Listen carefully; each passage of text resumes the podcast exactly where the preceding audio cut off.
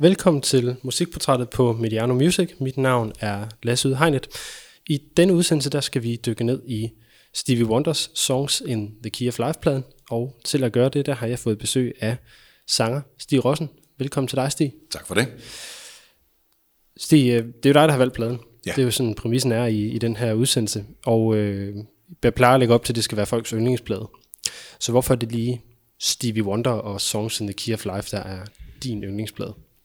Det skete, fordi øh, da jeg fik den her øh, opgave med at finde yndlingsalbummet, så var der faktisk... Øh, der var selvfølgelig nogle, nogle, nogle stykker, nogle, altså specielt nogle, nogle øh, artister, som meldte sig på banen. Tom Jones, Elvis Presley, Frank Sinatra, øh, Nat King Cole. De sådan fløj Eric Clapton, der, der, der fløj igennem hovedet. Men ret hurtigt øh, blev jeg enig med mig selv om, at det måtte være Stevie Wonder. Altså Stevie Wonder var for mig den, den første inspiration.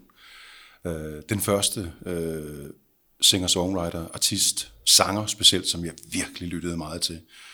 Øh, og jeg var en af dem der, der, der stod nede i pladeforretningen, øh, når jeg vidste, der kom en, et nyt øh, Stevie Wonder-album.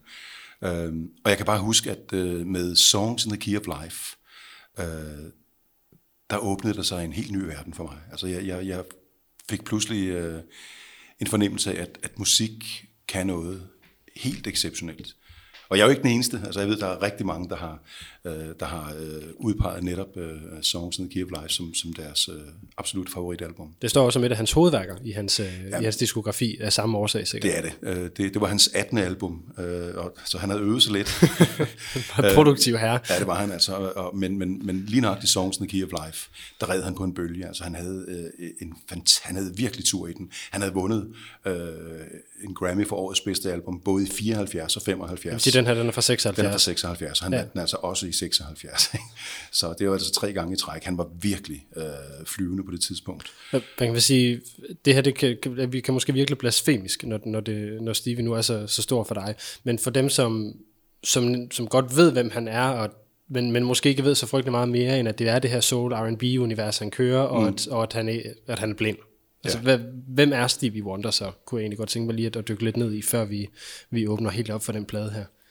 Jeg vil sige, han er jo først og fremmest en helt unik vokalist. Altså hans stemme er så genkendelig, øh, og der er vist ikke mange øh, sanger i de seneste 50 år, som, som ikke på en eller anden måde har lyttet til ham og lavet sig inspirere af hans helt fantastiske øh, fraseringer. Øh, hans øh, nasalitet, altså den, der, der bare ikke der er mange, der har forsøgt at lyde som Stevie Wonder, men der er kun én Stevie Wonder. Altså, der, der er kun én, der, der har den der helt fantastiske øh, måde at synge. Og så hans, øh, ud over den her fantastiske vokal, øh, hans øh, mundharmonika, øh, som har en helt speciel lyd. Altså det, det er, så man kan simpelthen høre, uanset hvor han gæster øh, med, med sin, med sin øh, øh, mundharmonika, man kan høre det med det samme, at det er ham. Altså han har en helt øh, fantastisk tone og klang. Ikke? Jeg, jeg synes, det der som er det mest fascinerende ved ham, det er netop det her med, at han er blind. Ja. At, at han, hans musikalitet må, altså jeg vil slet ikke tænke på, hvor voldsom den er. Nej. Han, når, når han kan alt det, han nu kan, uden at kunne se.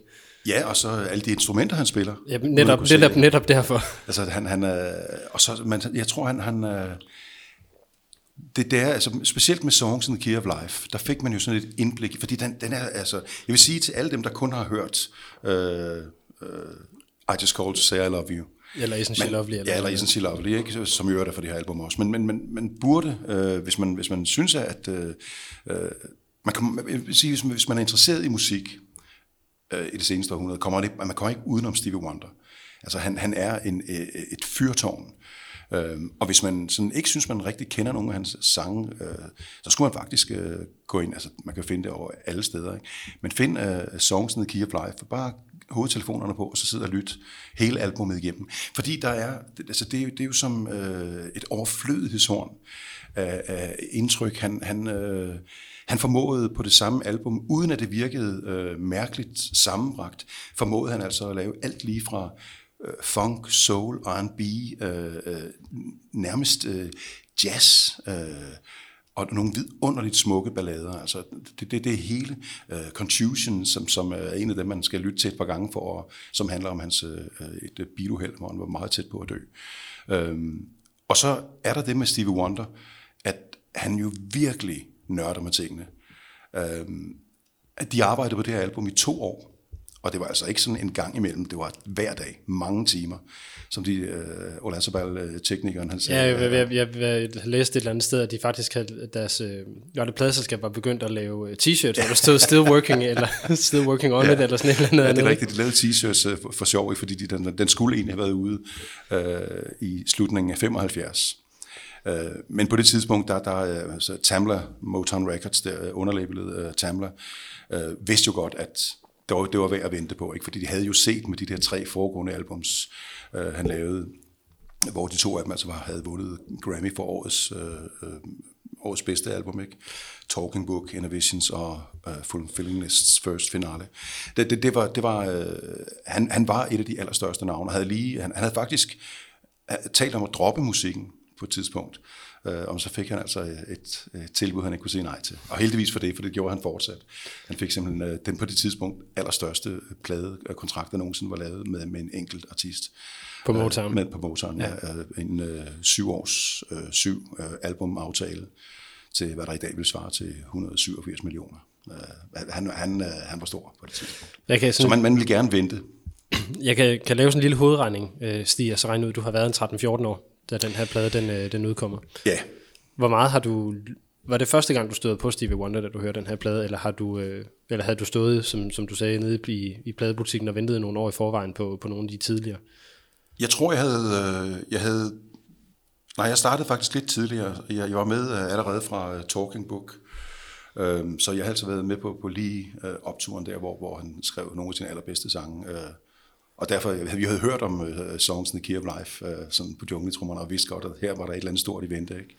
Uh, og det, jeg vil lige vil sige, det, det er næsten, jeg tror, der var, uh, var det 12 millioner forudbestillinger på den, altså det, det var helt åndssvagt. Uh, men det, det, det, så den blev, man blev virkelig uh, det, at den blev skudt, øh, fordi øh, Steve simpelthen er, er perfektionist, og blev ved og ved. Jeg tror, altså, øh, uh, Ola Sabal, uh, ingeniøren der, han sagde, at uh, de, han tror, at de, han, han mente, at de havde remixet, uh, eller lavet nye mix af for eksempel Confusion, han sagde, uh, i hvert fald over 30 gange.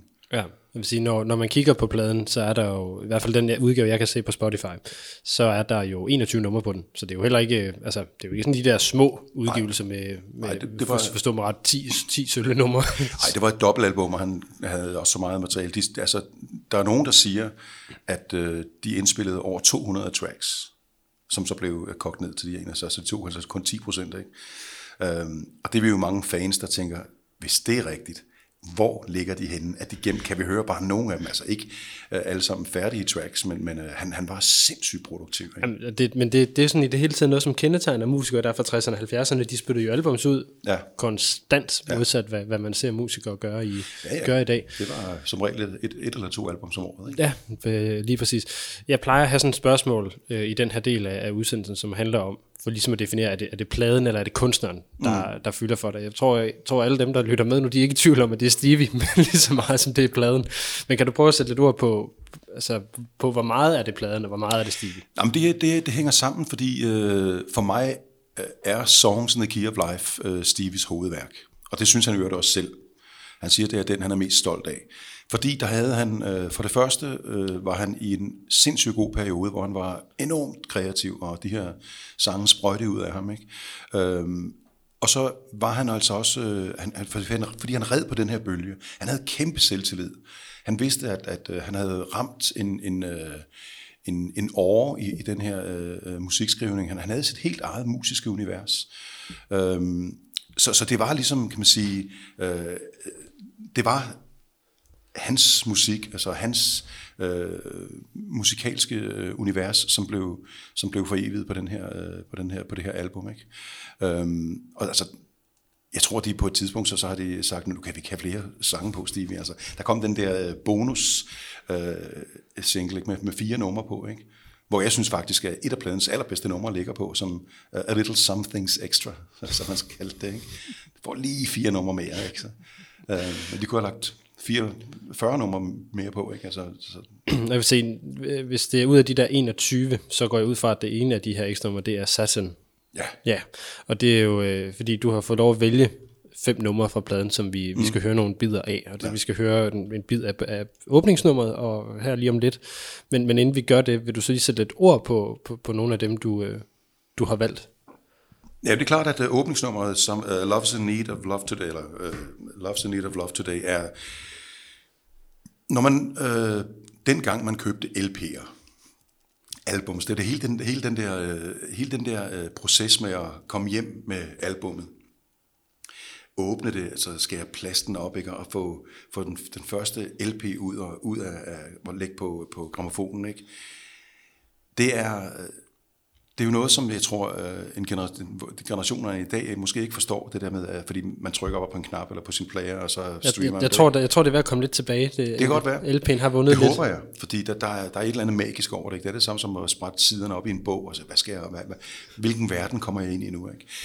Og jeg kan huske, da jeg satte den på gramofonen øh, allerførste gang derhjemme, og lyttede til de her, det her kor, den åbner med, øh, gospelkor, ikke? Og så øh, Steves stemme og den, det første vers, jeg var fuldstændig solgt lige fra starten. Så synes jeg egentlig bare, at vi skal, vi skal lade det være. Hvad er det, du får lov at sige om det? Så hører vi lige halvandet, det første halvandet minut af Love is Need of Love Today, og så, øh, så snakker vi videre lige på, på den anden side af det. Yeah.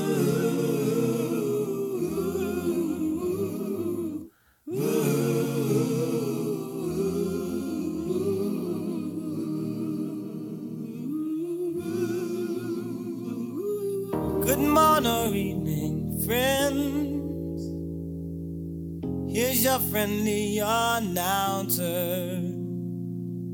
I have serious news to pass on to everybody. What I'm about to say could mean the world's disaster,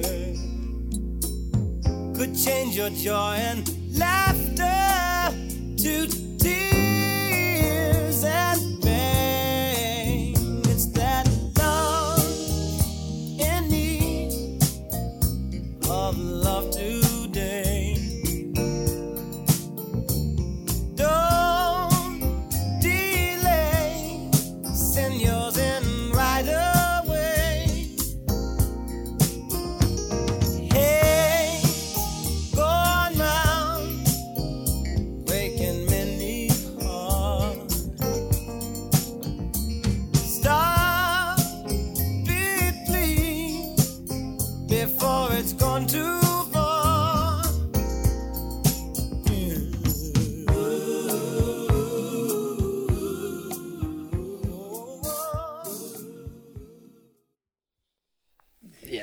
Det, det er for tidligt at, at slukke for, for sådan et nummer her, men, men, men Stig, det er jo syv minutter langt.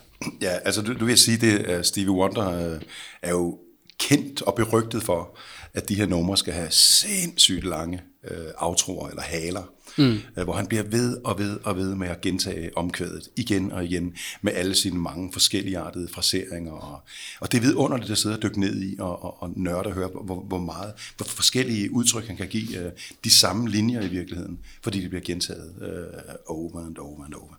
Så det er altså sådan et som det her, det er et godt eksempel. Jeg kan ikke huske, hvor mange gange øh, omkvædet bliver gentaget, men det er i hvert fald øh, tæt på, på 10. Ikke? Øh, og lige sådan med She Lovely, der kører også sådan en hale til sidst. Ja, det, det er 6,5 minutter øh, ja. langt også. Jo, jo, han sparede ikke.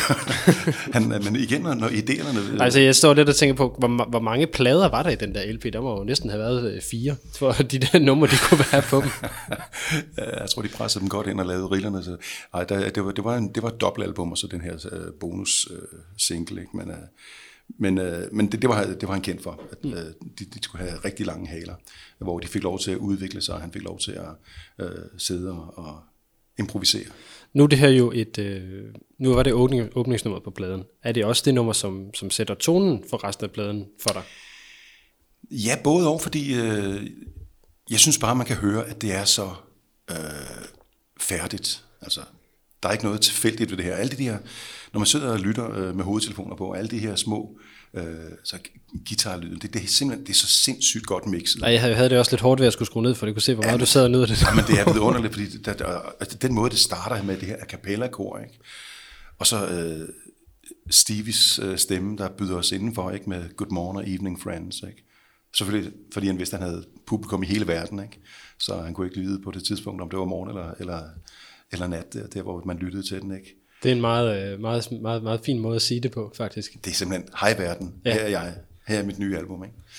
Øh, og så synes jeg bare, at det, at det er en vidunderlig melodi. Altså. Jeg har sådan en, en, en ting, som, som jeg, jeg, altid bruger til det her program til at dykke ned i, og det er, fordi jeg har en teori om, at øh, alle mennesker har en lyd, som man bliver fanget af, altså man bliver bidt af, som siger, det, det der, det handler, det kan være en vokal, det kan være en type instrument, måden et instrument bliver brugt på. Øh, hvad er en sti-lyd? Er det det her solede univers, eller, eller hvad er det, der, der får dig til at stå på et, et, et tog? Jeg, altså i, i virkeligheden, så øh, er jeg ret lige glad med, og jeg siger ikke, at jeg er øh, lige glad, men øh, for mig er det ikke så vigtigt, om det er, om det er altså hvad, hvad, hvad genre musikken bevæger sig i, om det er soul, eller funk, eller jazz, eller R&B, øh, eller musical, eller opera for den sags skyld. Det, der øh, betyder mest for mig, det der virkelig øh, rammer mig, det er, når jeg kan høre, at musikken kommer fra et vedkommende sted, altså at det er ærligt. Når jeg kan høre, at der er nogen, der vil noget med det her, så behøver det faktisk ikke engang være så teknisk velproduceret, øh, eller for den sags skyld øh, så teknisk øh, korrekt sunget. Vil du... For jeg lytter selvfølgelig meget til vokaler, fordi jeg er sanger. Ikke? Klart. Kan du komme med et eksempel, som ikke er, er Stevie Wonder eller, eller Elvis eller, eller Sinatra eller nogen af dem, du nævnte her til, uh, til at starte med? Ja, Leonard Cohen havde jeg virkelig uh, i, i starten uh, meget svært ved at lytte til, fordi jeg synes, det var så... Der var han også meget uh, distinkt i sin, i sin stemme. Meget, meget altså, genkendelig og, og men også, med, men også kantet på, på, en, ja, på nogle gange og den det tog, der Det tog mig simpelthen øh, noget tid, hvor jeg lyttede og sagde, nej, nu vil jeg forstå, hvad det er med Leonard Cohen. Og øh, tog simpelthen bare tre-fire af hans album og sad og lyttede igen og igen og igen. Indtil på et eller andet tidspunkt, så var det som sådan en, en Pandoras æske, der åbnede sig, hvor jeg fandt ud af, jamen, han er jo ikke sanger, nødvendigvis. Han er poet. Og så når man først får øh, åbnet for tekstuniverset, så begynder man faktisk også at værdsætte hans måde at synge det på. Altså, øh, så det er ligesom det er sådan en, en rejse, hvor man siger fra at sige, nej, det gider jeg ikke høre på, det er for ensformet, eller jeg forstår det ikke. Når man så begynder virkelig at gå ned i, i materialet og finde ud af, hvad det er, han, han vil, og så forstod jeg, hvad det var. Altså, han har jo meget, meget øh, skarpe holdninger og en vidunderlig livsfilosofi. Så jeg tror, det musik kan, det er, at man, hvis man begynder at interessere sig og gå ned sådan under øh, overfladen og begynder at lytte i dybden, øh, så kan, man, kan der pludselig opstå nogle ting, som overrasker en. Jeg havde meget svært ved at lytte til Bob Dylan, fordi jeg simpelthen ikke kunne udstå hans stemme. Jeg synes, det var så grim, altså. Men når man begynder så igen at læse teksterne og finde ud af, hvad manden egentlig står for, så begynder du pludselig at sige, okay, så kan jeg godt se igennem fingre med, at, øh, fingrene med, at jeg ikke øh, bryder mig om hans stemme, fordi jeg kan høre, hvad det er, han vil. Hvad er der grimt ved hans stemme? Og den er altså, for mig er, er Bob Dylans stemme, øh, den, den er ikke køn. Det er, altså, der, der, der er bare nogen, altså, men igen, smag og behag. Øh, jeg siger ikke, at stemmer skal være perfekte. Jeg synes, at der, der er gode eksempler på øh, sangere, som, som, øh, som egentlig ikke teknisk synger særlig godt. Men igen, hvis det kommer fra hjertet, hvis jeg kan mærke, at de, at de vil noget med det, så, øh, så ser jeg øh, faktisk gennem fingre med, med, med den tekniske øh, kvalitet eller mangel på sangen. Så hvis jeg, hvis jeg nu så skulle bede dig prøve at definere, hvad der er et sti-nummer, altså udover dem, du selvfølgelig selv, selv, øh, selv laver, den, den musik, du selv skriver, hvad er det, hvad er det så for et, et, et, et, nu har, ja, du, du har været lidt inde på det her med, at ja, det skal være et ærligt nummer. Jeg falder, jeg falder også for, øh, altså nu vil jeg så nævne en af mine helt øh, store øh, idoler, øh, inspirationskilder, nemlig Tom Jones. Og der med, med, med Tom, der er der, der er der ikke så meget finesse, altså det er en urkraft. Og det er simpelthen, det, det er kvaliteten af hans stemme, jeg bliver fascineret af fordi jeg synes, han er en af de bedste sangere, vi har haft overhovedet øh, i de seneste 60 år. Øhm, og det, når jeg lytter til nogle af de, uh, de største numre med, med Tom Jones, så er det det, jeg, bliver, jeg falder på røven over, den der fantastiske stemme, han har. Ikke? Øhm, Elvis, der var det hans øh, øh sjælen, altså han, hans, hans øh, fløjelsblødhed og, og den måde, han... Øh, når man ved også fra den tid, at øh, langt de fleste af de sange, vi hører, var jo one takes. Altså man sad jo ikke og, og klippede og klistrede i det, som man gør i dag. Eller to, de bedste, i dag kan du ikke bare, ikke bare, det er ikke noget med bare at tage den bedste linje øh, og lægge ned på et mastertrack. Her der, der tager du altså måske det bedste, den bedste version af det ord eller den stavelse og klipper det sammen. Ikke? Så det bliver meget sådan, øh, hvor altså, i den tid, der 50'erne og 60'erne, der, der var det jo øh, one takes. Så lavede man måske syv takes, og valgte det bedste. Men det var meget let, man sad, fordi dengang der skulle man altså sidde med øh, barberblad og, og, og, og lime det sammen. Ikke? Altså, øh, øh så, så, så det var, øh, det var digitaliseringen gjorde, at, at øh, vores, øh, det musiske udtryk, specielt for sanger, blev, øh, synes jeg, klippet lidt i stykker. Der er, der, der er noget, noget fantastisk ved de der one-takes, hvor man kan høre, at det, ja, det er ikke alle toner, der sidder lige i skabet, men der var noget performanceværdi i det der, at det var rent faktisk sådan, de sang. Har musikken så mistet noget ærlighed på baggrund af det? Ja, det er blevet lidt konstrueret, synes jeg. Jeg har stadigvæk... Det, kan, øh, det, kan, det, det kan du godt tillade dig at sige som sanger. Ja, det kan jeg. Som moderne sanger. Jamen, det er blevet lidt konstrueret, og, det, og det, vi, vi, øh, vi har en masse øh, værktøjer til, til vores rådighed. Så jeg, jeg plejer at sige, når jeg laver øh, CD'er, så vil jeg gerne have, at det skal være så tæt på øh, live som muligt. Altså det skal være ærligt. Jeg kan godt lide at øh, indspille med hele orkestret om, med Q-vokaler. Øh, og så faktisk helst ikke lave for meget om på vokalen bagefter, fordi der er noget ved, at, øh, at det var den stemning, der var i på det tidspunkt. Så kan det godt være, at man to år senere ville synge sangen på en anden måde. En anden måde. Men jeg kan godt lide det ærlige, at det, det her er vores udtryk. Øh, så i virkeligheden, så vil jeg helst bare lave liveplader. Altså den her, øh, det, det synes jeg er interessant, det vil jeg gerne vende tilbage til i, i en anden sektion af, af udsendelsen her. Øh, jeg kunne godt øh, først lige til, til, tænke på lige at dykke tilbage til det her Elvis eller 50'er værk, og måske, måske i virkeligheden for at diskutere nogle, nogle sangstemmer i virkeligheden. Ja. Fordi jeg faldt lige et 50'er-hul for, for nogle år tilbage, hvor jeg fik lyst til at, at, at, at, at, udforske, hvad, er det, hvad var det for en musik, der, der var fødslen på rock and roll og alt det, der lå i det, hvor ja. Elvis jo selvfølgelig var, var oplagt, og der var der sådan en masse kunstnere, man, som øh, født i start 90'erne jo ikke nødvendigvis kender eller, eller forstår, hvor øh, jeg synes noget af det, der, der, der lå i det, du fortalte om, om, om Elvis, om den her måde med one takes og, så videre, altså den her urkraft, der nogle gange også kan ligge i, i stemmer, hvor jeg kan simpelthen ikke lade være med at tænke på Little Richard ja. i, i, i det her, fordi der er jo også en, som, som virkelig jo, altså det kan man jo høre på, på Long Tall Sally, eller, eller, hvad, ja. Ja. eller Lucille, eller hvad, hvad de hedder, ikke? Der, at, at, at det er jo heller ikke, fordi de sidder i skabet, men der er bare så meget øh, kraft. Ja, ja, Eller, altså. ikke, ikke, ikke, ikke voluminøs power, men bare sådan så meget... Øh, Jamen altså, der er, der er noget fascinerende ved begge ting, fordi ja, Little Richard, men han var, han var, Little Richard var jo sindssyg, altså. Han gik jo ind og fyrede den der af, altså, øh, jeg ved ikke, der er jo nogle af de der, øh, de der indspillinger, hvor man tænker, det er simpelthen løgn, han har ikke lavet, det har han ikke sunget fem gange i træk, det der, vel? Fordi han ligger, han, han, han, han er, hans output er så sindssygt højt, ikke? Altså, stort, øh, og der var nogle af de der, hvor man tænker, det der, det, kan de, det kunne de ikke have sunget en hel koncert, men det kunne de. Og det er jo det, der er så fascinerende, ikke? At de der stemmer var altså lavet af jern, ikke? er de, de, er, de, de er også blevet smurt af, af, noget, af noget jern, der Ja, har det, sagt er, jeg er ret sikker på, at der har været et eller andet. Det har ikke kun drukket sodavand. Nej, det har de helt sikkert ikke. Øh, det, er- Johnny Cash kunne også være en af dem, ikke, som også har noget, altså, noget, noget, noget, noget vild power på, på, på sin måde at synge på. Ja, øh, Men heller ikke noget poleret, som, som Little Richard jo heller ikke har. nej, og, det, og jeg synes i virkeligheden, at det, det er det, der er så fedt ved nogle af de der øh, ældre indspilninger, hvor man øh, kan høre, at, at det er mennesker, der synger. Altså, der er, der er ikke autotunet, og der er ikke øh, klippet og klistret i det. Det er det ærlige udtryk. Og så vil jeg faktisk, øh, det vil jeg hellere have, øh, end noget, hvor jeg kan mærke, at hmm, kan jeg vide, hvor mange tekst det her er, er hentet fra. Ikke? Så når vi nu lige om lidt skal høre det andet af de numre, du har valgt, som er det tredje på pladen, et, der hedder Village Ghetto Land. Øh, hvor ligger det så henne i forhold til den her, skal vi sige, vokalmæssige ærlighed? Jamen her, der, øh, der er Steve jo ude i noget socialrealisme, hvor han, han har jo altid været øh, fortaler for menneskerettigheder, og har også været med i, i øh, øh optog og demonstrationer osv., og har ligesom slået for, for øh, har stået på barrikaderne for, for menneskerettigheder. Og det her, der tager han os øh, ud, det er jo det kan, man har skrevet langt de fleste øh, tekster selv, men det her, det er Gary Bird. Øh, men, men, men det her, der, der, der går han ligesom ud og siger, holder et billede op foran os og siger, sådan her er det i de der øh, sorte forsteder. Øh, I tror, I, I, I ved, hvordan vi lever, men, men det er faktisk sådan her. Øh, så det her, det, det er jo en direkte øh, racepolitik, hvor han siger til, til de hvide lyttere, han har også, øh, det er sådan her, vi lever. Vi er lige være tilfredse med det. Og det synes jeg, er, han har jo aldrig været bange for at vise sine holdninger, øh, hverken i, i udtalelser eller i sin musik.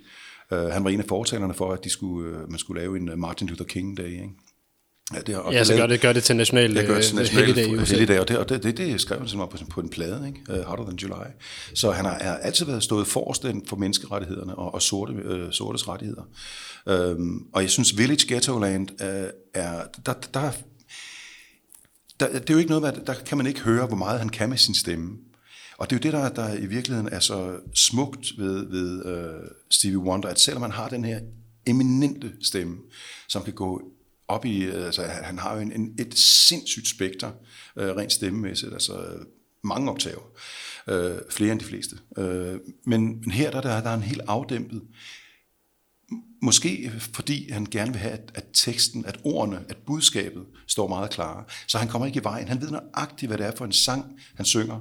Øh, og han, han, hvis han havde øh, sunget den her øh, fire toner højere, og havde været sådan meget Stevie Wonder-agtig i den, så, så, havde, så havde vi måske ikke lyttet så meget til teksten. Men her går han ned og, og synger den i virkeligheden næsten øh, i taleleje. Og det gør, at man lytter til teksten på en helt anden måde. Så på den måde, så bruger han sin stemme, men ikke på den måde, jeg spurgte om. Det, Nej, det er sådan, han, det er sådan en sjov men, lille men han bruger sin stemme meget intelligent, Ja. for han ved nøjagtigt, hvad det er, sangen fordrer. Og det vil sige, det er sangen, der dikterer, hvordan han skal synge den. Og der har han altså så øh, jo, øh, fordi han er en, en sindssygt intelligent både sangskriver og sanger, at han ved nøjagtigt, hvad det er, der skal til for at få den her sang til at fungere til det her budskab. Ikke? Det er meget tydeligt, så den her, den er, og der kommer en mere faktisk lidt senere, hvor jeg, som jeg synes er et fantastisk eksempel på, hvordan man ikke behøver at synge det hele i stykker, at man faktisk bare kan lade ordene flyde. Lad det være ordene for Village Sketchland, som I får lov til at høre lidt af her.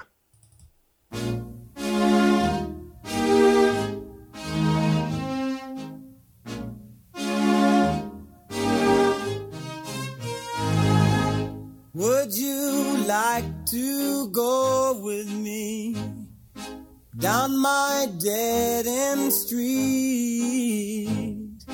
Would you like to come with me to village ghetto land?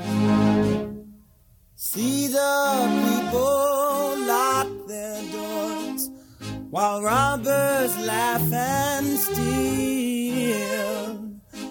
Beggars watch and eat their meals from garbage cans.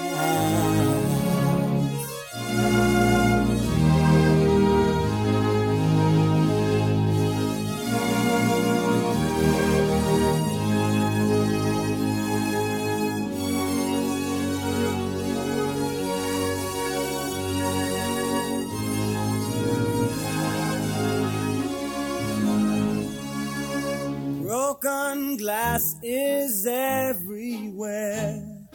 It's a bloody scene. Killing plagues the citizens unless they own police. Children play with rusted cars. Swords cover their hands. Politicians laugh and drink, drunk to all demands.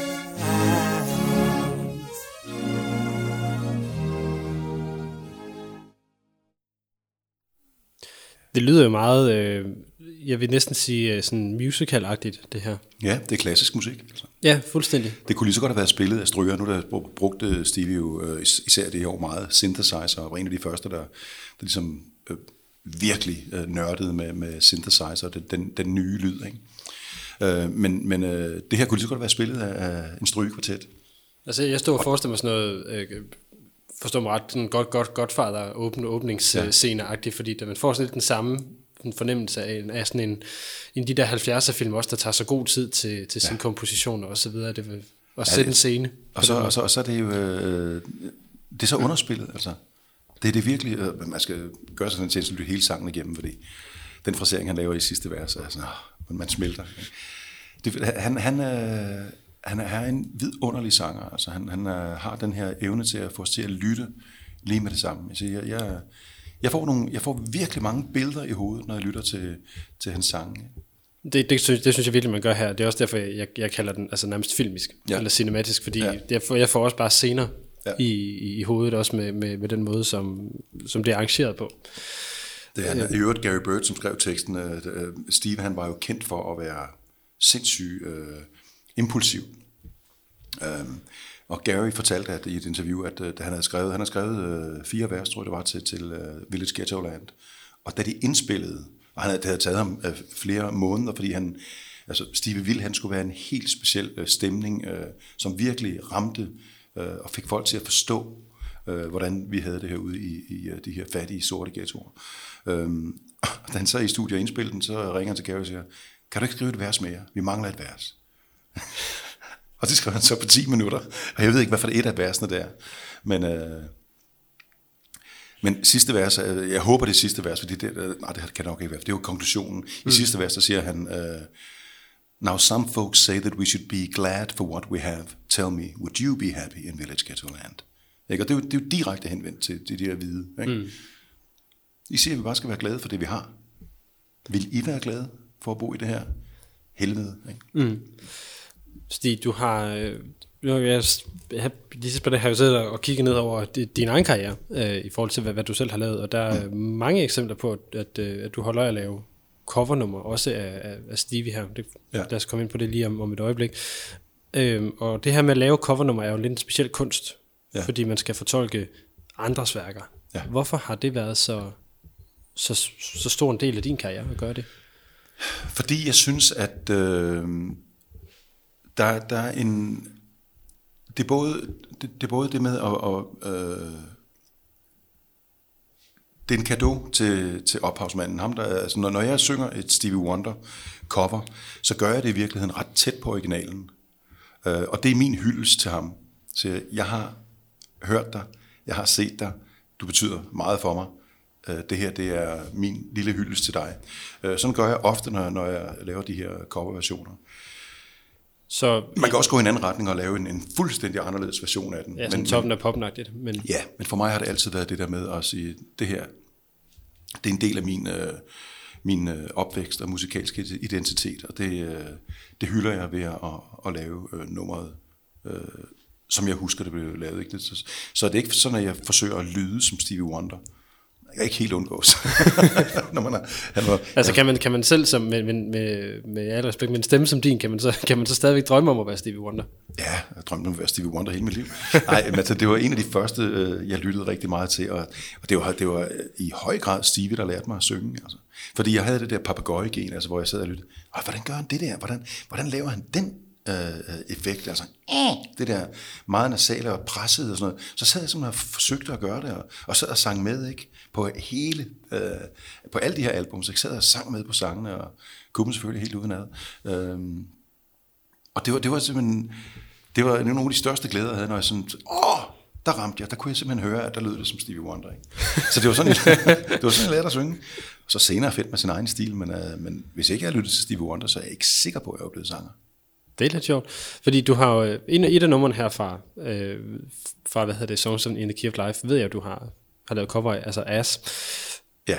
Øh, det er jo ikke et af dem, du har valgt. Hvor, hvorfor er det ikke en af dem, du synes, vi skulle høre, når du har lavet cover af det? Jamen, der, jeg har både lavet cover af As og uh, I Wish og Sir Duke og flere af dem. Øhm, jeg undgik ret bevidst uh, de der meget store hits. For det er klart, at når man taler Songs the Key of Life, hvis man sådan vil have genkendelighed, så vil man nævne uh, netop uh, As, som jeg også har kendt i en meget, meget uh, en stor uh, coverversion med uh, George Michael uh, og... Uh, mm, ej, nu kan jeg ikke huske, hvad den hedder. det kommer senere. uh, uh, Mary J. Blige, uh, som er blevet et kæmpe hit. Uh, men, men altså, hvis man ser på de, de største hits fra, fra, øh, fra albummet, øh, og der vil man nok nævne I Wish, øh, Sir Duke, As, Isn't She Lovely specielt. Ikke? Jo, helt sikkert. Øhm, dem, dem undgik jeg bevidst, fordi jeg vil gerne have, at hvis der er nogen, der lytter til det her og siger, at jeg har egentlig ikke, egentlig ikke været så interesseret i Stevie Wonder, eller jeg har ikke lyttet så meget til det. Hvis man bare stiller de der store numre, så nå, det er ham med dem. Jeg vil hellere have, at man hørte noget, man aldrig havde hørt før, og så tænke, åh, oh, det lyder da fedt. Så kan det være, at man får lyst til at søge videre. Ikke? Ja, så jeg har øh, fokuseret mere på øh, de sange, som jeg synes måske lige ligger øh, i kendthed ligger niveauet lige under de der meget store hits, men som jeg til gengæld synes øh, alle sammen øh, har vidunderlige melodier. Hvorfor, hvorfor har du så ikke lavet covers af dem? Jamen det øh, har jeg faktisk også, øh, know, Ebony Eyes har jeg også lavet cover af forresten, kommer jeg lige i tanke om. Øh, nogle af dem er så meget Stevie Wonder, at, at man kan ikke røre ved dem. Okay. Jeg har faktisk, øh, jeg kan ikke huske, om jeg nåede at lave et, øh, en, øh, en coverversion af If It's Magic, men øh, ellers skulle jeg i hvert fald gøre det, fordi det, det er også en af de smukkeste numre. Øhm, og det, det kan også være, det kommer. Måske Du, du, du kan være, du har fået en idé her i hvert fald. Jeg, tager, jeg skal tage, tage credit for den, hvis, det, hvis, If It's Magic, den, ja. Ja. den kommer som cover på, på et tidspunkt. Øhm, ja, altså du har været lidt inde på det, øh, i forhold til det her med, at du, du gerne vil ligge så tæt på, på hyldesten af. Ja. eller, eller på originalen, når du skal lave de her covers. Men hvad er det, jeg vil stadigvæk gerne dykke lidt mere ned i, hvad er det for nogle tanker, man gør sig om at skulle fortolke altså sine idoler på den måde? Fordi modsat et maleri, hvor man jo godt kan male det samme som mm. ens idol, eller i hvert fald male det samme maleri, øh, det samme motiv, så, så er det her jo noget andet, fordi det er, alle stemmer har jo et udtryk, Ja. øh, og, og en bestemt måde at lyde på, ja. som, som, som der er noget genkendelighed, og også noget, noget kærlighed i, at hvis en, forstå mig ret, en, en hvis Tom Waits skulle synge et Stevie Wonder-nummer, ville det nok være... Så vil det lyde anderledes. Ja, det, vil- det, det ville det. Det vil nok også være et andet udtryk og en anden måde det at høre det på, ikke? Det, det er meget sjovt, du nævner netop det der med, med, øh, med kunstmalere, fordi nogen, altså de fleste af de store øh, dygtige kunstmalere har jo i starten af deres karriere øh, udviklet deres teknik. ved at kopiere andre, det netop jeg ved at kopiere de store kunsten, de store øh, gamle mestre. Og det er i virkeligheden det, jeg gør også her med, med øh, når jeg laver Stevie Wonder, eller Tom Jones, eller Elvis, øh, eller Eric Clapton. Jeg har, jeg har lavet cover nummer til, på alle de der store øh, inspirationskilder. Ikke? Det er i virkeligheden lidt som at sidde og øh, øh, kopiere en Rembrandt. Man lærer simpelthen noget af at, mm. at, at synge, som, som de gør. Ikke? Øh, uden at det skal sådan være, øh, være øh, parodi eller, eller efterligning. Så, så man finder også sin, sit eget udtryk. Øh, men, men det er øh, en hyldest. Jeg kan også høre øh, nogle af de øh, andre, som, som har lavet covernumre af Stevie... Øh, George Michael var stor Stevie Wonder-fan, ikke? og har lavet covernumre af flere af hans øh, ting. Ikke? Det kan bare ikke undgås, øh, fordi jeg tror, at George Michael øh, øh, også lidt var en papegøje. Han, er, han har nemt ved at efterligne stemmer, ikke? Øh, så, så man kan godt høre, når han laver Stevie Wonder cover, øh, at så lyder det en lille smule som Stevie. Altså frasering og sådan noget. Han, han lyder ikke nok som sig selv, eller hvad? jo, det synes jeg faktisk, men, men, men, men man kan godt høre, at de der fraseringer som Stevie, som altså, når man først har fået dem ind øh, og, i hovedet, det der, så det er meget svært ikke at lave dem, fordi det lyder så rigtigt. Det er fuldstændig, altså, man kan aldrig synge det bedre end Stevie Wonder, det kan man ikke. Men man kan, man kan godt øh, prøve at få det til at lyde næsten lige så godt, ikke? og det, der, det kan man altså kun gøre ved, at- ved at, at synge det på hans måde. Synes du, det er sjovere at lave den type altså covernummer, end det er at lave, sin, at lave og skrive sin egen sang? Øh, Jeg har jo egentlig ikke skrevet så mange sange selv. Øh, Det har altid været fortolkning, der var mit, øh, der var mit felt. Øhm, Men det, men det synes jeg i sig selv også er interessant, at man har, har lyst til at dyrke det, ja. I stedet for at dyrke et, et, et, et eget udtryk. Ja, altså, men jeg, jeg prøver altid at finde min egen, øh, kan jeg sige, øh, finde min egen fortolkning af, af sangene. Altså, det kan, jeg har jo altid haft en tilgang til musik, øh, fordi jeg faktisk ikke er uddannet sanger. Øh, jeg er uddannet skuespiller. Ja, for i England. Ja, Ja. Og, og når jeg øh, ser på en, en ny sang, jeg gerne vil, vil fortolke, så starter jeg altid med teksten. Mm. Og det vil sige, at jeg, jeg, jeg nærlæser teksten og finder ud af, hvad er det for et, øh, en historie, der er her? Hvordan vil jeg gerne fortælle den historie? Og det er virkelig så det, der dikterer, hvordan sangen skal synges. Ikke? Så, så, så jeg starter aldrig med øh, at lære tonerne. Det er altid teksten, jeg starter med. Øh, og hvis der er en god tekst, en god historie, så, øh, så har jeg altid vildt lyst til at, at synge sangen, for at finde ud af, hvordan kan jeg få for, formidlet det her, øh, den her historie, eller den her tekst, det her budskab bedst muligt. Det vil jeg gerne dykke ned i lige om et, øh, et øjeblik, fordi øh, vi skal lige have det tredje nummer, du har valgt øh, med her. Der springer vi så til det, der på Spotify i hvert fald er den anden, eller anden side af pladen, Ja. hvad nok er ja, anden, den anden plade på dobbeltalbummet. Ja. Og det er Joy Inside My Tears. Ja, øh, igen, øh, Joy Inside My Tears øh, ligger på øh, LP2 lige efter øh, Isn't She Lovely, som åbner, ikke? Og efter den her lange hale på essentiel She, hvor man tænker, bliver han ved? Og det gør han. meget, meget længe. Øh, og det er jo et øh, fantastisk, når man øh, lytter. Der er jo en lille baby, man kan høre sådan en lille baby, han leger med, eller man kan høre nogle badelyde, sådan en baby, der leger i badet. Ikke? Og det er altså optagelse af hans datter, som, som han beskriver i sangen her. Ikke? Jeg synes, det er meget, meget, en meget sød lille, at den rent faktisk går hjem og hvordan så har gjort det optaget øh, Aisha øh, i badet, ikke? Så, hvor han leger med, med babyen der. Jeg synes, det er fantastisk øh, at høre hendes øh, gråd og, og, og latter, og det er sådan en hyldest til, til det at være far. Nå, men skulle ikke tale om Isn't Love, men det, det, er, det er jo en klassiker. Altså, det er hans, Ja, den skulle også have på med på vejen, det ville være er, mærkeligt det er, hans, det er en, en af hans hovednumre. Ja. Men når man så sidder og lytter til den, øh, og ja, igen, første gang man lytter til den, er man jo blæst bagover, ikke? Det er et fantastisk nummer. Øh, og det glemmer vi lidt, når, når man sådan har hørt den 100 gange, som, som, eller jeg ved ikke, hvor mange 100 gange, jeg har lyttet til det nummer. Men når, jeg prøver sådan at huske tilbage til, hvordan det var, da jeg lyttede til det allerførste gang. Ikke?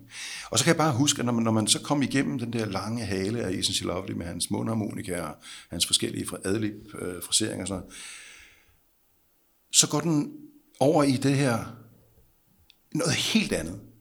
Joy Inside My Tears. Som er, øh, er en af de, synes jeg, de bedste fem melodier på, på øh, altså melodiøst, øh, sangmæssigt, en af de fem bedste melodier på, på albummet. Øhm, der er rigtig mange, der kæmper om øh, førstepladsen. Hvad er egentlig den bedste melodi? Det er ikke- også svært at sige. Men den her er en af dem. Jeg synes simpelthen, det er så smukt. Og så synger han bare helt fantastisk. Så lad os høre lidt af Joint Side Mathias her. Yeah.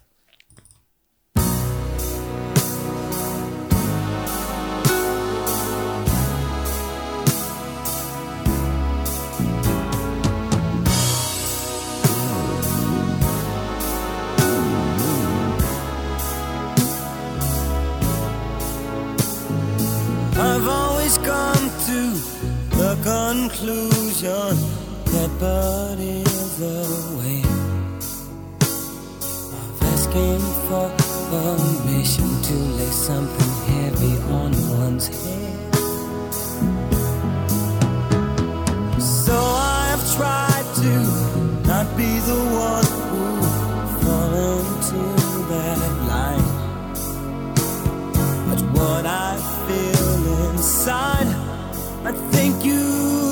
know. And baby, that's you, you, you. Made life's his story.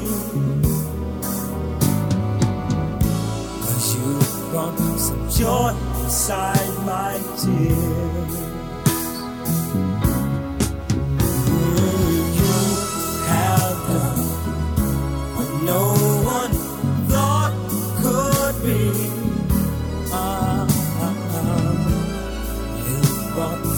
Inside my tears. I've always felt that tomorrow is for those who are too much afraid to go past yesterday and start living for today. Igen, øh, det her det er lidt forbryderisk at skal slukke det på de, ja, de det er her man- tidspunkter. Det er man nødt til, fordi de er altså meget lange. Mm. Øh, vi skal også tid til at tale. Det- øh, men man kan, bare, man man også, kan bare lytte videre, jo. Øh, nej, den her sang øh, sætter mig en helt, bestil, øh, helt speciel stemning, hver gang jeg lytter til den. Jeg synes simpelthen, det, den er så langsom. Altså, og, Ja, jeg og vil så, godt mærke, at i forhold til, at du sagde det her med, at det, det er en af de bedste melodier, der er på pladen, og det, det er noget at stå og undre mig lidt over det, fordi den netop er så langsom. Ja, men det, er- det er fordi, han... Øh, man kan mærke, at der, er- der er simpelthen den her ro over øh, hans måde at fortælle historien på, ikke? Og så øh, kan man lytte den igennem 10 gange i træk og sidde og finde alle de der små øh, stryger, øh, flader, der ligger øh, fra, fra synthesizeren, og Nathan Watts bassen, ikke? Det lyder helt fantastisk, altså. det er ret, øh, det er ret specielt. Hvad hedder det? Jeg vil gerne gå tilbage til det, som vi var lidt inde på før. Altså det her med, øh, med at, at fortælle historier og, og, og bruge stemmer, fordi for, for min generation, der er du jo øh, manden med heltestemmen. Det er jo, øh, det er jo fra, fra Tarzan og fra, fra mange af de her Disney, øh, Ja. Disney-film i det hele taget. Øh, og, og jeg ved godt, det er Nikolaj Likos, der lægger stemme til Tarzan i, øh, i filmen, men når det for os, som, som har dyrket pladen og musikken og, og, ja. og Phil Collins udgave, så er det jo din stemme, man har, har fået med. Ja. Hvordan Hvordan har det været at, at, at skulle... Øh, jeg ved godt, det er jo noget helt andet at stå i studiet og så indspille de her ting, og så er det noget, end, end det er at være, være modtager mm. af, af det her univers. Men hvad for nogle tanker gør man sig, inden man skal ind og lægge stemme til noget, hvor man godt ved, at det her det kommer til at, at, at ramme en generation? Jamen det tænker man faktisk ikke så meget over. Nej, det tænkte jeg nok, Øh, nej, det faktisk. man ikke. Altså, det er jo et job, for, for, for mig, for, Ja, men for mig var det, jeg har altid elsket Disney jo. Altså mm. det, det var, jeg er utrolig glad for, at jeg har haft det her øh, mange, mange år i samarbejde med, med Disney øh, om de her danske versioneringer, fordi, øh, og så vil jeg sige lige nøjagtigt Tarzan, den var jo ekstra fed for mig, fordi jeg har været fan af Phil Collins og Genesis i, rigtig mange år, ikke? Øh, Og det at få lov til at, stå og, synge de danske versioner af Phil Collins sangen, det var kæmpestort for mig. Altså. Det, det, er jo, det er også der, hvor, Tarzan jo ligesom stikker ud fra mange af de ja. andre, fordi Phil Collins fik så frie hænder til at lave ja. ja. musikken Ja. ja. til den film. Nå, men så på det tidspunkt, der var Disney jo begyndt at lave de der samarbejder med store etablerede kunstnere, så de havde lavet Lion King med uh, Elton John, ikke? Uh, og jeg synes helt personligt, og det er jo også fantastisk musik, det er det, og jeg er også meget glad for Elton John, men der er bare noget med Phil Collins, altså den måde, han rammer på, i både i øvrigt Tarzan og Bjørnebrødre. Uh, lyt til nummer, som uh, jeg er på vej, ikke? Uh, fra Bjørnebrødre. Uh, det er, man kan simpelthen der er så meget Phil Collins over det, og alligevel så genopfandt han sig selv. Altså, han fandt en ny Phil Collins øh, identitet i, i, i, samarbejde, i samarbejde med Disney, ikke? Som jeg synes klædte ham enormt godt. Altså, han er en fantastisk historiefortæller. Så, Vil du prøve at sætte et ord på, hvad det er for en vibe, han får på der, synes du? Jamen, man kan, altså, han har selv, øh, nu lige nu nævner det der fra Bjørnebrødre, hvor, fordi jeg ved, at han selv øh, spillede trommerne øh, til, til, det track, ikke? Øh, og det kan man godt høre, altså. Når man er øh, Genesis-fan, så kan man godt høre, at det er Phil, der sidder bag gryderne, ikke? Øh, men han, han fik bare, øh, ja, fordi han fik fri hænder, men så, så har han altså et popøre, som, som er usædvanligt godt. Altså, de der sange øh, fra både Tarzan og Bjørnebrød er jo sindssygt øh, melodiøse. Altså. Jamen, nu, lige nu der kører de i mit hoved, og jeg kan, jeg, kan godt, jeg, kan godt, jeg kan godt høre, hvad det er, du mener i forhold til den der netop vibe, ja. som, som du siger, de, de ligesom får. Der er noget sådan altså, der, der der var optimistisk ukulighed over dem på en eller anden måde. Ja, det, det, det, og, det, og det indrammer historien rigtig godt. Ikke? Han, er, han er god til at, at skabe en stemning. Uh, der er, han fik jo lov til at gå på fuldstændig legeplads uh, i uh, Tarzan med den, der hedder uh, Thrashing the Camp, ikke?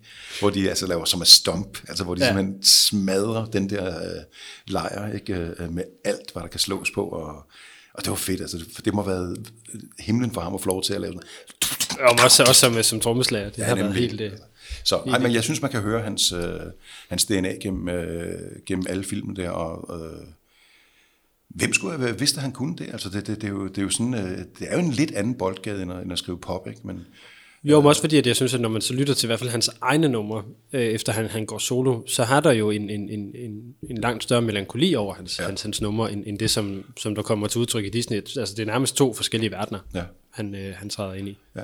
men han har det der øh, helt vidunderlige popøre, altså, øh, man skal prøve at lytte til en sang i Bjørnbrød, der hedder, øh, der hvor han, øh, øh, godt jeg ikke huske, hedder, Lillebror, jeg svigtede dig. Det er så smukt, altså, den melodi, den melodilinje er øh, små. Det, spil den på en violin, så lyder det som en klassisk, øh, et klassisk stykke. Så øh, ja, øh, det var, det var en kæmpe oplevelse for mig at få lov til at synge de sange, og jeg fik lov til at møde ham. det har næsten været det største, kan jeg næsten Altså, se. da, da, da, da vi skulle lave gallapremieren på Tarzan i uh, Palladium uh, i København, der kom Phil øh, fløjet ind og kørt limousine, og jeg fik lov til at stå og modtage ham ned for øh, bunden af trappen der. Sang så, uh, jeg kan huske, en eller to af sangene, før filmen startede. Det var altså ret specielt at synge de sange, mens Phil Collins sad på første række og, og lyttede. Det var, det var en meget stor oplevelse for mig. Det kan jeg godt forstå. Hvorfor var han ikke med i, øh, i, i, i udvalget af plader, du, du skulle med? Du nævnte ham ikke i starten i hvert fald. Ja, fordi Phil Collins, øh, for mig er det mere, øh, så, så skulle jeg have nævnt øh, 100. Øh, Ja, det kunne jeg godt regne ud, ja, men- men... Men der er bare nogle af de her, øh, det er fordi, jeg er øh, de, de øh, artister, som, som har betydet mest for mig, og som, som jeg øh, altid tænker på først, når jeg tænker, hvem har inspireret mig, øh, hvem har jeg været med til at hjælpe mig i min udvikling som sanger, så er det de der øh, øh, de der meget sublime vokalister. Og øh, Phil har en god stemme, men han er ikke en stor sanger som Tom Jones. Uh, han har en god stemme, men, men det er jo først og fremmest hans musikalitet, uh, at han er en sindssygt dygtig trommeslager uh, og en god sangskriver. Uh, hans stemme er vel egentlig uh, en lille smule kedelig. Det er jo, det er jo, det er jo lidt, uh, lidt, lidt kontroversielt måske at sige, vil, uh, vil nogen synes, ja. kunne jeg forestille mig. Altså, men jeg, jeg vil, bare give dig fuldstændig ret på det der med melodiværk, fordi jeg står, når jeg står og tænker efter, jeg, jeg, jeg har været med til at lave revy på, på mit studie, ikke fordi at jeg på nogen måde var det musikalske orakel i, mm. i, i det der, men det er pudsigt, som vi, vi tit har ind med at bruge Phil Collins nummer, blandt andet Bjørnebrødre og, mm. hvad hedder det, Menneskesøn fra Fantasen ja. har vi har vi haft med der. Ja. Netop fordi der er den der vibe ja. over det, som, som kan et eller andet. Der ja. jeg tror faktisk, vi lavede en medley, de to sange sammen. Fordi ja. de, de, de passer også ret godt. Lige umiddelbart. Men for at gå tilbage, du, som du siger, du er uddannet skuespiller. Ja. og det tænker jeg, når jeg nu står og, og lytter til det, du har fortalt omkring, med ikke at have lyst til at, at, at lave egen musik, eller ikke lave det, eller skrive dem selv, at det er jo også noget af det, der ligger i det, at, at, det er, at du har i virkeligheden har et andet hovedhåndværk. Mm. Altså som skuespiller? Ja, og det er... Øh, altså, jeg har i mange år tænkt, nu skulle jeg snart lave et album, hvor jeg selv skrev alle sangene. Det er bare det, at øh, det kræver, at man sætter sig i et studie fra klokken 8 om morgenen til klokken 16 om eftermiddagen hver dag i en lang periode, og virkelig bare øh, går på kontor og skriver og skriver og skriver og skriver. Øhm, jeg kan ikke det der med lige at, at sidde i en time øh, efter midnat og, og, og skrive en sang. Øh, jeg skal, så skal jeg simpelthen dykke ned i det, og, og så vil jeg formentlig skulle bruge øh, et år på det. Og det har jeg bare ikke haft mulighed for. Jeg kunne sindssygt godt tænke mig det. Jeg synes, det er en fantastisk proces, det med at sidde. Jeg har skrevet et par, nogle få sange, ikke? Øh, og jeg synes, det er en fantastisk proces. Jeg ville elske at kunne gøre det, men øh, det der med at hive et år ud af kalenderen, det har jeg simpelthen ikke haft mulighed for de seneste 31 år. Eller, jeg, har ikke, jeg, har ikke valgt, jeg har ikke valgt at prioritere det. Ja, det er nok, det er nok snart der, den ligger. Men, men det er jo, jeg tænker også, der ligger noget i, i, øh, igen i det her håndværk, at, at, at så er det jo også scenen, altså, ja. du brænder for, ja, for først og fremmest. Jeg lever allermest, når jeg står på scenen og ja. fortolker. Og hvad, hvad er det, altså du, du siger, du lever mest der, kan du sætte flere ord på, hvad, hvad det vil sige, og så stå på scenen og skal fortolke ting der? Jamen det er noget med, at man øh, pludselig har en, en chance for, og jeg er meget taknemmelig for, at jeg har fået lov til at, at gøre det til mit arbejde, men det der med at have en chance for at stå foran et publikum, som har dedikeret aftenen til at få en oplevelse. Altså de har, de har booket øh, barnepige, de har været ude at spise, de har måske taget deres øh, øh, nye parfume på. Altså det, de, det, alt er lagt op til, at den her aften, der skal vi ud og opleve noget. Og så det at få lov til at stå der øh, foran publikum, sammen med publikum, og forhåbentlig de aftener, hvor det lykkes allerbedst, skabe noget, øh, noget helt magisk. En, øh, altså noget, der flytter folk. Jeg har altid sagt, at øh, mit mål med en koncert, eller en musical, eller hvad det måtte være, øh, når jeg står over for et publikum, et foredrag, mit mål er, at det skal ikke være de samme mennesker, der går ud af teateret eller koncertsalen, som dem, der kom ind. Så du vil gerne røre dem? De skal, de skal, ja, jeg vil, gerne, jeg vil gerne flytte folk. Jeg vil gerne have, at folk øh, går hjem, at mit publikum går hjem fra mine koncerter eller mine forestillinger øh, med nogle nye tanker i hovedet. Enten fordi der er en sang, der har ramt dem øh, et eller andet helt specielt sted, øh, eller nogle af de ting, jeg siger mellem numrene, altså et eller andet, der siger, åh, oh, sådan havde jeg ikke set det. Fordi det er det live øh, performance kan hvad enten det er teater eller det er koncerter, øh, det er, at vi, hvis man, hvis man formår at skabe en stemning, hvor vi ligesom alle sammen usagt øh, øh, ved, at her er vi sammen i det her rum, der opstår en eller anden øh, atmosfære, en magi, som gør, at gud, vi bliver alle sammen en lille smule øh, visere, eller en lille smule øh, mere levende øh, lige her nu. Man kan man, nogle gange kan man mærke det, det hedder Sternstunden der Menschheit. Men, men, men når man oplever en af de der stjernestunder... Det er altså godt lige at få, få, få tysk forsætning det er på det. Godt. Men når man oplever en af de der momenter, hvor man kan mærke, at her er der 1200 mennesker, der næsten altså, trækker vejret samtidig. Altså, det, det, det er meget svært at forklare, hvad det er, der sker, men du kan mærke det. Man kan mærke det i, i rummet, når der opstår den her hvad gør det så ved dig som, som performer, når, når du står, og lad os sige, du er midt i en, i en sang, jeg kunne forestille mig, det der, du har oplevet det flest mm. gange. Hvad gør det så ved, ved, ved den måde, du så synger videre på? Fordi det giver må vel give dig et kæmpe boost. Men er, er kunsten så at holde igen, sådan, så man ikke overdriver sig selv? Ja, når det sker, så øh, lytter man i øvrigt slet ikke til, hvordan man synger. når det sker, så er man næsten øh, nede på øh, pladserne sammen med publikum. Så det der, med at være, det der med at være i momentet. På det, er den næsten, det er næsten en ud af kroppen oplevelse. Altså, det er meget svært at forklare, men det, man kan, når det opstår, så pludselig øh, en sang, som kunne være enormt svær og, og teknisk øh, at synge i går, den synger sig selv. Det bliver pludselig, pludselig bliver det sådan, jamen, det er derfor, vi er her.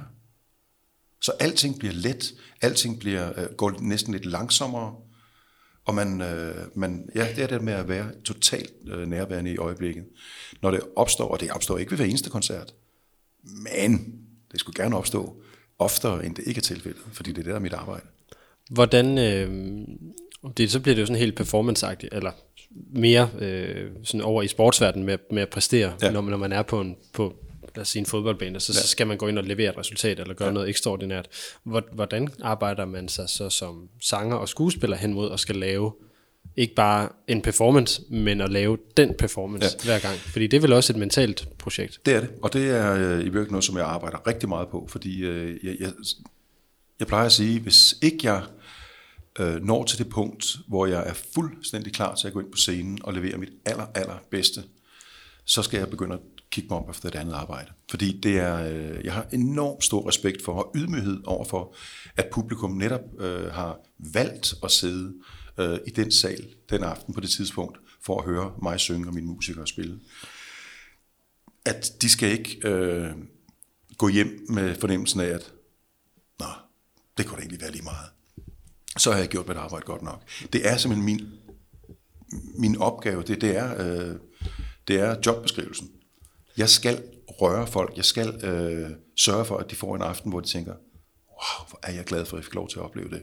Ellers så, så, så kan det være lige meget. Så kunne de så godt bare sætte en, en DVD på derhjemme med en koncertoptagelse. Hvad- hvad Der skal du? være noget ved live-oplevelsen, som er helt specielt i forhold til alle de andre øh, platforme. Hvad gør du inden en koncert for at, at nå til det punkt? Nul stiller. hvordan, hvordan gør man så det? Tager en lur? Ja, nej, ja, det kan du godt være. Nulstilling, det er, øh, hvor du øh, renser øh, sindet for alt muligt uvedkommende.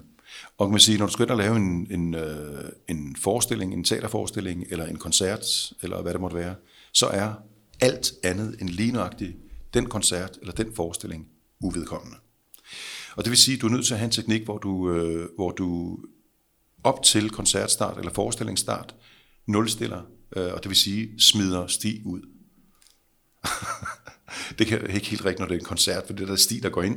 Men altså, når det er en rolle, for eksempel. Ja, men, men så, så nytter det ikke noget, at du tænker på, at nu er hun sidst på gulvtæppet, det eller hvad det, noget det nu er, der, der fylder, øh, Nej, eller, øh, eller øh, øh, Men hvad, hvad, gør, hvad gør du der? Er det, er, det, er det meditation, eller hvad er det for nogle, nogle teknikker, du bruger for at komme ind i, i, i den zone, som, som der er der? nu skal du høre, det er virkelig mærkeligt. ja, Jeg spiller spil ja. på min iPad. Så tager en ordentlig gang Candy Crush.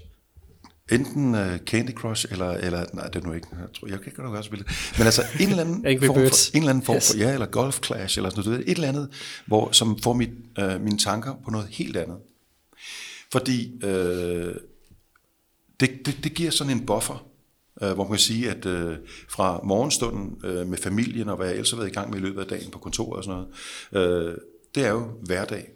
Øh, og for at få en, en buffer, eller et ingenmandsland, eller en, en, øh, en overgang til det, at nu skal jeg ind og give øh, mit aller, aller ypperste øh, inden foran et, pub- et betalende publikum. Øh, der bruger jeg simpelthen øh, den sidste halve time op til koncertstart, der øh, sidder jeg bare og spiller et eller andet åndssvagt tidsfordrivspil. Øh, og der er nogen, der, der kigger ind, specielt det er i teater og sådan noget, og siger, han sidder der i kostyme og spiller iPad. Er han fuldstændig ligeglad med, hvad man skal lave? Nej, det er netop fordi, jeg fokuserer. Altså, det er en omstilling, det er en nulstilling, det er en buffer. Og det vil sige, at så kan jeg simpelthen øh, lægge iPad'en 20 sekunder før jeg skal ind, og så er jeg fuldstændig fokuseret på det, jeg skal ind og lave. Meget mærkelig teknik, men det virker for mig.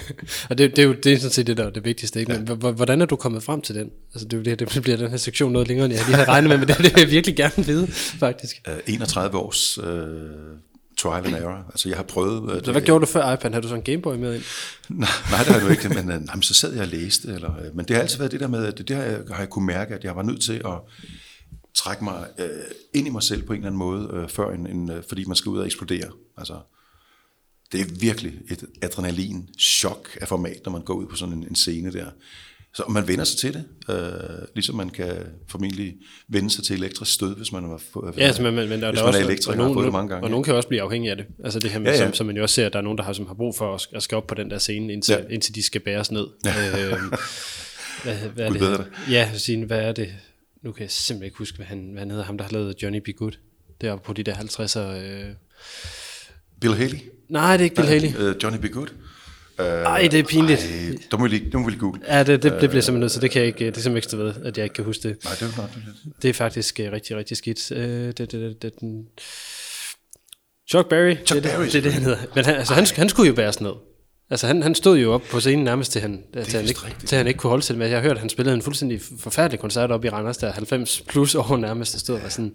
Og det er, jo, det er jo det der med, hvornår bliver det, altså, hvornår er det for meget, og hvornår, hvornår ja. det er det eneste, man kan, ikke? Nå, men hvis det, hvis det er, øh, man virkelig får, får øh, behov, øh, har brug for det der adrenalinkick, ikke? Så, så er det klart, at... Øh, og hvis det er eneste, med, det bliver en livsstil også, ikke?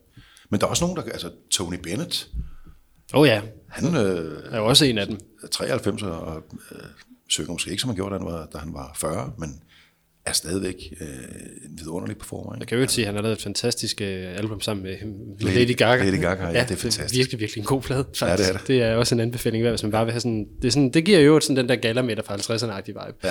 Det er præcis. Nå, vi, nu, nu er vi færdige med det her. Øhm, jeg synes, det er meget passende, for vi skal høre If It's Magic lige om lidt. Ja. Det er det, det næste, du har valgt. Og jeg tænker faktisk, at, øh, at, vi, at jeg egentlig bare lige sætter den på her lidt inden, og så, så hører vi igen lige halvandet minuts tid, og så, Ja. ja. øh, så runder vi af øh, bagefter. Never fails. Like on seashores, there are shells. Like the time that always tells.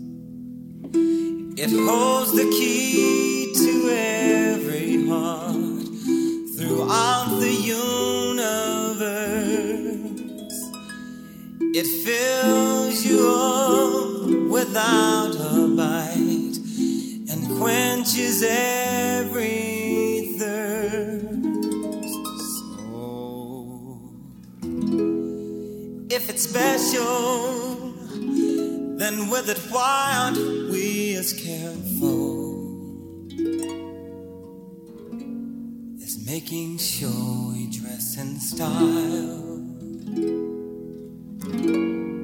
Posing pictures with a smile, keeping danger from a child. It holds the key to every heart throughout the universe. It fills you up without a bite and quenches every thirst. So, if it's magic, why can't we make it everlasting? Like the lifetime of the sun. Ikke... Jeg ved godt, jeg har sagt det her ved samtlige numre, men det her det er næsten for smukt at stoppe i. Ja. Øhm, Altså det der, det er jo så fuldstændig enkelt, altså. ja, det, er jo- det er jo det mest akustiske, der er på pladen, er det ikke det? Jo, en harpe og en stemme, Ja. og der er ikke andet. Og der behøver ikke være andet. Nej, ikke når det er Stevie. Nej. Hans stemme er et instrument, altså. Men øh, et cover af den her, var det, var det en aftale? Hørte jeg? Ja, det tror jeg godt, vi kan... Ja, jeg, jeg har faktisk tænkt på det flere gange, men den, den er så... Øh, den er bare svær at lave. Den er, den er så nøgen, ikke? Ja, det er, hvis du skal køre det med din, din sædvanlige taktik om, at den skal være så tæt på, på originalen som muligt, så... Øh, Så skal jeg bare have fat i en harpe, jo. ja, ja, det er selvfølgelig rigtigt. kan man sagtens. Ja, men den er, den er vidunderlig. Øh, den er, øh, det var igen et af de der numre, som jeg bare husker, hvor jeg sad. Åh, hvor er det smukt skrevet, altså. altså, som sagt, der er, øh, der er jo 21 numre på, på det her dobbeltalbum, og nu har vi, vi talt om lidt mere om fire af dem, og du har nævnt nogle af de her lidt større hits, Ja. som, som du bevidst har undladt, undladt at tage med. Øhm, hvad, er, er der nogle andre numre på pladen, som du synes, der er værd at fremhæve ud over, øh, hvad hedder det, Satan, som er det sidste, vi skal høre her om, om nogle minutter? Ja, der er et sjovt nummer, som jeg også har lavet cover af på et tidspunkt, der hedder Ebony Eyes, øh, som... Som vi i øvrigt lige har smidt ud i sidste øjeblik. Ja, fordi jeg tænkte, det, det, jo, det er meget, men det er jo sådan lidt uh, happy-go-lucky, og måske lidt mere i... Det var faktisk, dommeren, der sagde, det var en, uh, hans hyldest til Diana Ross. Og der går også rygter om, at det var en af de andre Supremes, men altså han var meget glad for, for damer. Uh, er sikkert det. Han, lige, han er lige fyldt 70. Det, Ja, det, det, det, det, det, det her det jo nok ikke noget. Det er der jo flere eksempler på i, i, den, øh, den branche der. Ja. Uh, men, men, uh, men der er, altså, der er så mange numre som, som, uh, på pladen, som, som, uh, som jeg synes, altså Summersoft, uh, der er, som, øh, øh, som er et af de, igen en, en vidunderlig smuk melodi, ikke? Øh, der er et nummer, der hedder øh, øh Knocks Me Off My Feet, som er var igen med en, en fantastisk melodi. Øh, Ordinary Pain, hvor der er nogle skønne kvindelige vokalister inde. Øh, øh Nu name du bare. Ja, ja. Nej, men det, det, den her, der er det ved det, at den- det er jo, i, i virkeligheden er det, er det fascinerende, at man på samme album kan have et så funky nummer som I Wish, Bum, dum, dum, dum, dum, dum, dum, dum, dum, dum, dum, og så If It's Magic. Altså, at der er plads til på det samme album at være så alsidig. Øh, og, så det er jo en af dem her, hvor jeg siger, man kan, man kan selvfølgelig godt øh, øh, vælge at sige, nu, nu lytter jeg til de, lave en spilleliste af de, øh, af de mest funky numre. Ikke? Men jeg synes faktisk, at øh, albummet fungerer allerbedst, når man lytter fra track 1 og så hele vejen igennem. Fordi det er sådan en, en rejse gennem hans, øh, hans øh, musikalske geni. Altså. Altså det er jo sådan et andet fast, nærmest fast, øh, uofficielt fast element i det, i det her program. Altså det, er, det er at tale om det her med, hvad er det album øh, kontra streaming kan. Fordi det er jo også netop specielt ved det her, det er, at du, du får pladen, og det er en LP. Altså, Ja. Så du er, nødt, du er nødt til at høre det hele, for du kan ikke lige på samme måde hive noten op og sådan, "Nej, men jeg skal lige tilbage til, Nej. til den der. Det, det kan man ikke på, på, på samme måde. Så hvad er det albummet som koncept kan? Det er netop med, at, at der er jo en grund til, vi taler jo meget om, øh, når man laver sådan en, øh, et album, noget af det, man taler mest om, det er faktisk rækkefølgen. Hvilke nummer skal, ligge, skal åbne øh, pladen? Hvilke nummer skal, skal ligge nummer to? Jeg plejer at sige, plejer at, sige at track 2 er faktisk det vigtigste. Jeg ved ikke hvorfor, sådan er det bare. Men du ved, man, man, man, som man siger, øh, måske fordi øh, track 1, der skal folk lige have tid til at finde ind i, hvad det er for en slags, og så andet nummer, der er de klar til at lytte med ørerne helt åbne. Ikke? Øh, så man taler enormt meget om rækkefølge, og derfor kan det godt nogle gange irritere mig lidt, når med streamingtjenester, man kan randomize, ikke? Mm. hvor man bare kan lytte sådan uh, tilfældig rækkefølge, eller det, ja, og det er også lidt- måske lidt for nemt at springe numre over. Sige, nu, nu, går der, nu går der romantikere i mig, ikke? Er det, er det også at udøve vold mod det værk, som et album jo er? Jamen det synes jeg lidt, fordi det er jo et værk. Det er jo, altså, der, der, er jo, der går mange, ligger mange tanker bag, hvorfor de skal ligge i nøjagtigt den her rækkefølge. Og det er selvfølgelig, fordi man, man strukturerer, ligesom et, et teaterstykke har, øh, en dygtig dramatur øh, kan få et teaterstykke, eller en film for den sags skyld, til at have nogle øh, ebb and, and low. Og det skal, det, der, skal være, der skal være udvikling og flow i, i den måde, som, som historien bliver fortalt. Og det er det samme med et album. Der er jo lagt mange, mange ressourcer og tanker og tid bagved at sige, hvorfor skal det her nummer ligge her i forhold til det der? Og det er jo noget med at få den der øh, fornemmelse af, at øh, du kan også have lagt alle optemponummerne på, på, øh, på første plade, første LP, og alle balladerne på anden LP. Øh, men det gør man ikke. Man vil gerne have, at der er sådan en udvikling. Og ja, det er et, et, et, et øh, færdigt værk, som man i hvert fald første gang, man lytter til det, øh, skal gøre sig selv den tjeneste at lytte alle numrene igennem i rækkefølge. Så kan man altid cherrypick senere og sige, jeg laver en spilleliste, hvor øh, Confusion ikke er på, for den er simpelthen for mærkelig. eller, eller It's Magic, fordi den bliver for stille, eller ja, hvad det nu er, det, sådan noget, det, det, det drejer sig om. Det er fint nok, at man skræddersyr på den måde, men man skal altid, synes jeg, første gang man lytter til et album, lytte til hele albummet i rækkefølge. Der er en grund til, at det ligger sådan. Jeg er nødt til at høre, har du, har du set Stevie Wonder live? Ja, ja. Hvor mange gange? Fire. Fire eller fem, det kan jeg faktisk ikke huske. kommer ellers meget prompte. Ja, men jeg, har- jeg, alle de gange, jeg har haft mulighed for det faktisk. øh, Første gang, jeg så ham, var i Malmø. Øh, hvor jeg øh, havde været kæmpe fan i mange år, så hørte pludselig, at han skulle spille i Malmø på et stadion. Øh, så der tog jeg over, øh, og sad jo lige bag ved Blast, som var kæmpe stor på det tidspunkt. så jeg har sunget sammen med Blast dengang. Øh, du ved, han er boet det der, Lise Danel, fordi øh, Blast-pigerne var kæmpe store på det tidspunkt, havde et stort hit, jeg kan ikke huske, hvad øh, Men de sad lige foran øh, mig, så Stevie Wonder får altid publikum til at synge med. så der sad jeg, jeg sang meget højt, for jeg tænkte, oh, det kan være plastik, jeg hører, jeg kan synge, så kan jeg komme med. Nej, så det, jeg tror ikke, jeg lagde mærke til, det så var en idiot, der sidder og synger så højt. Øhm, men, men, øh, og så har jeg oplevet ham på Wembley. Øh, øh, ikke Wembley Stadium, men Wembley Arena, hvor øh, med, med kun 10.000 mennesker, øh, hvor han kørte os trætte. Altså, Stevie Wonder er kendt for at lave lange koncerter. Øhm, og det her, det startede simpelthen med øh, 10 minutter, hvor han bare sad med sit keyboard. Welcome to my house tonight. Og så sad han bare og talte. Og så kom musikerne efter sådan 5, 6, 7 minutter begyndte sådan at drøse ind. Men der sad han bare, og, og så fortsatte han bare med alle sine største hits, fordi han sagde, jeg har ikke lavet nogen plade. Jeg vil bare ud og spille. Ikke? Og, øh, så, så, så, så, øh, I får alle hitsen, ikke? og der er blandt andet en sektion, hvor, en øh, sektion, hvor han sad øh, helt alene på scenen øh, ved sit øh, fly eller keyboard i, øh, jeg tror i 25 minutter, og bare spillede kun øh, piano og sang. Fantastisk. Øh, nogle af de største ballader.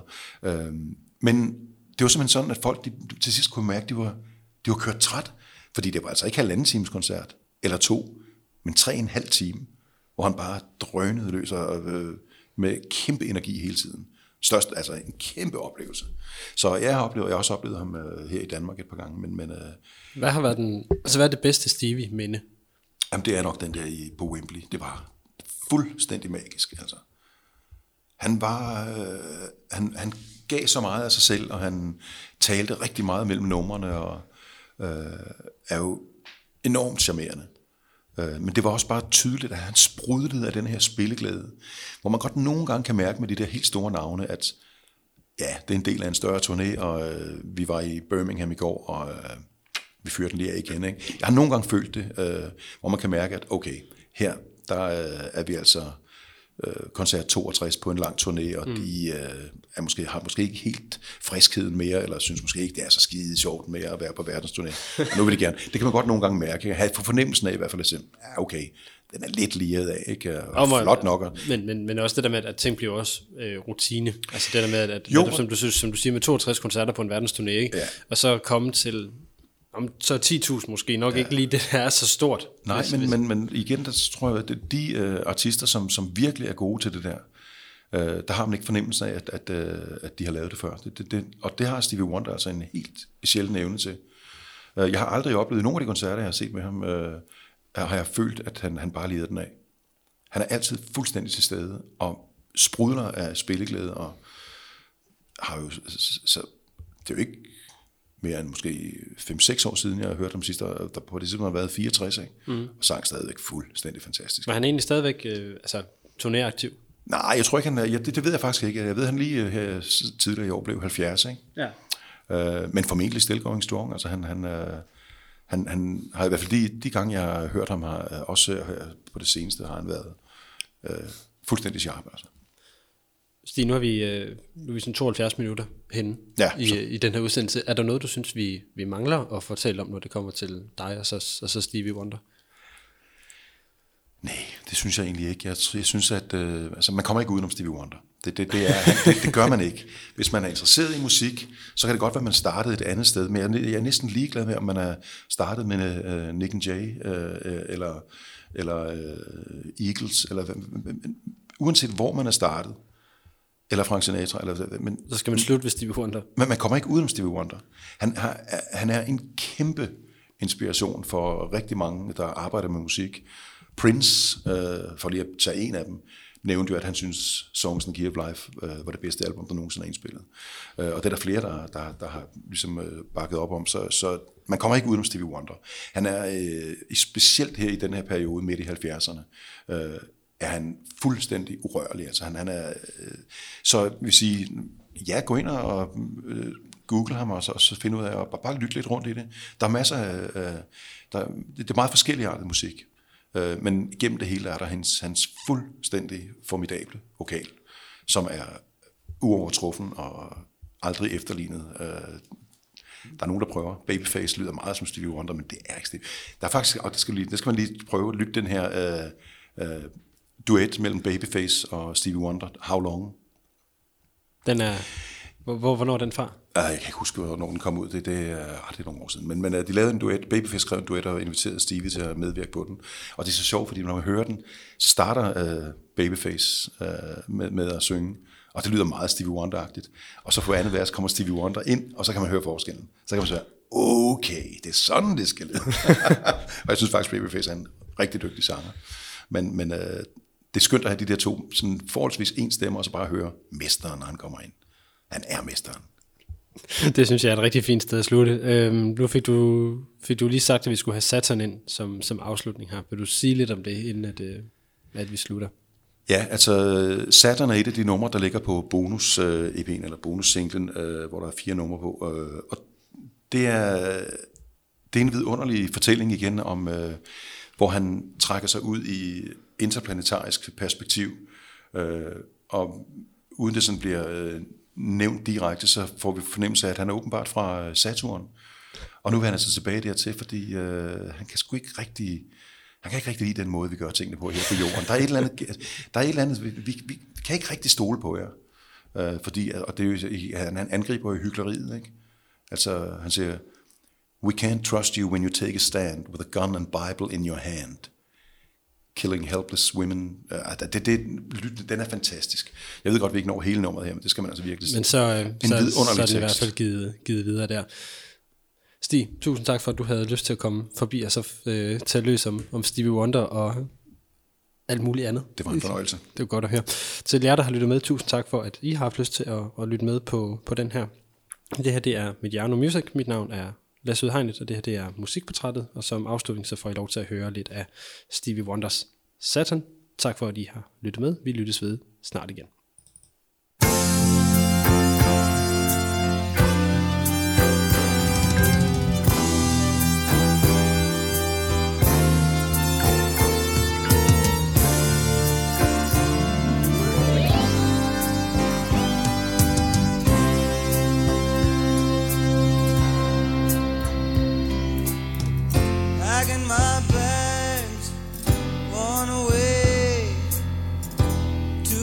place where the air is clean on Saturn. There's no sense to sit and watch people die. We don't fight our wars the way you do. We put back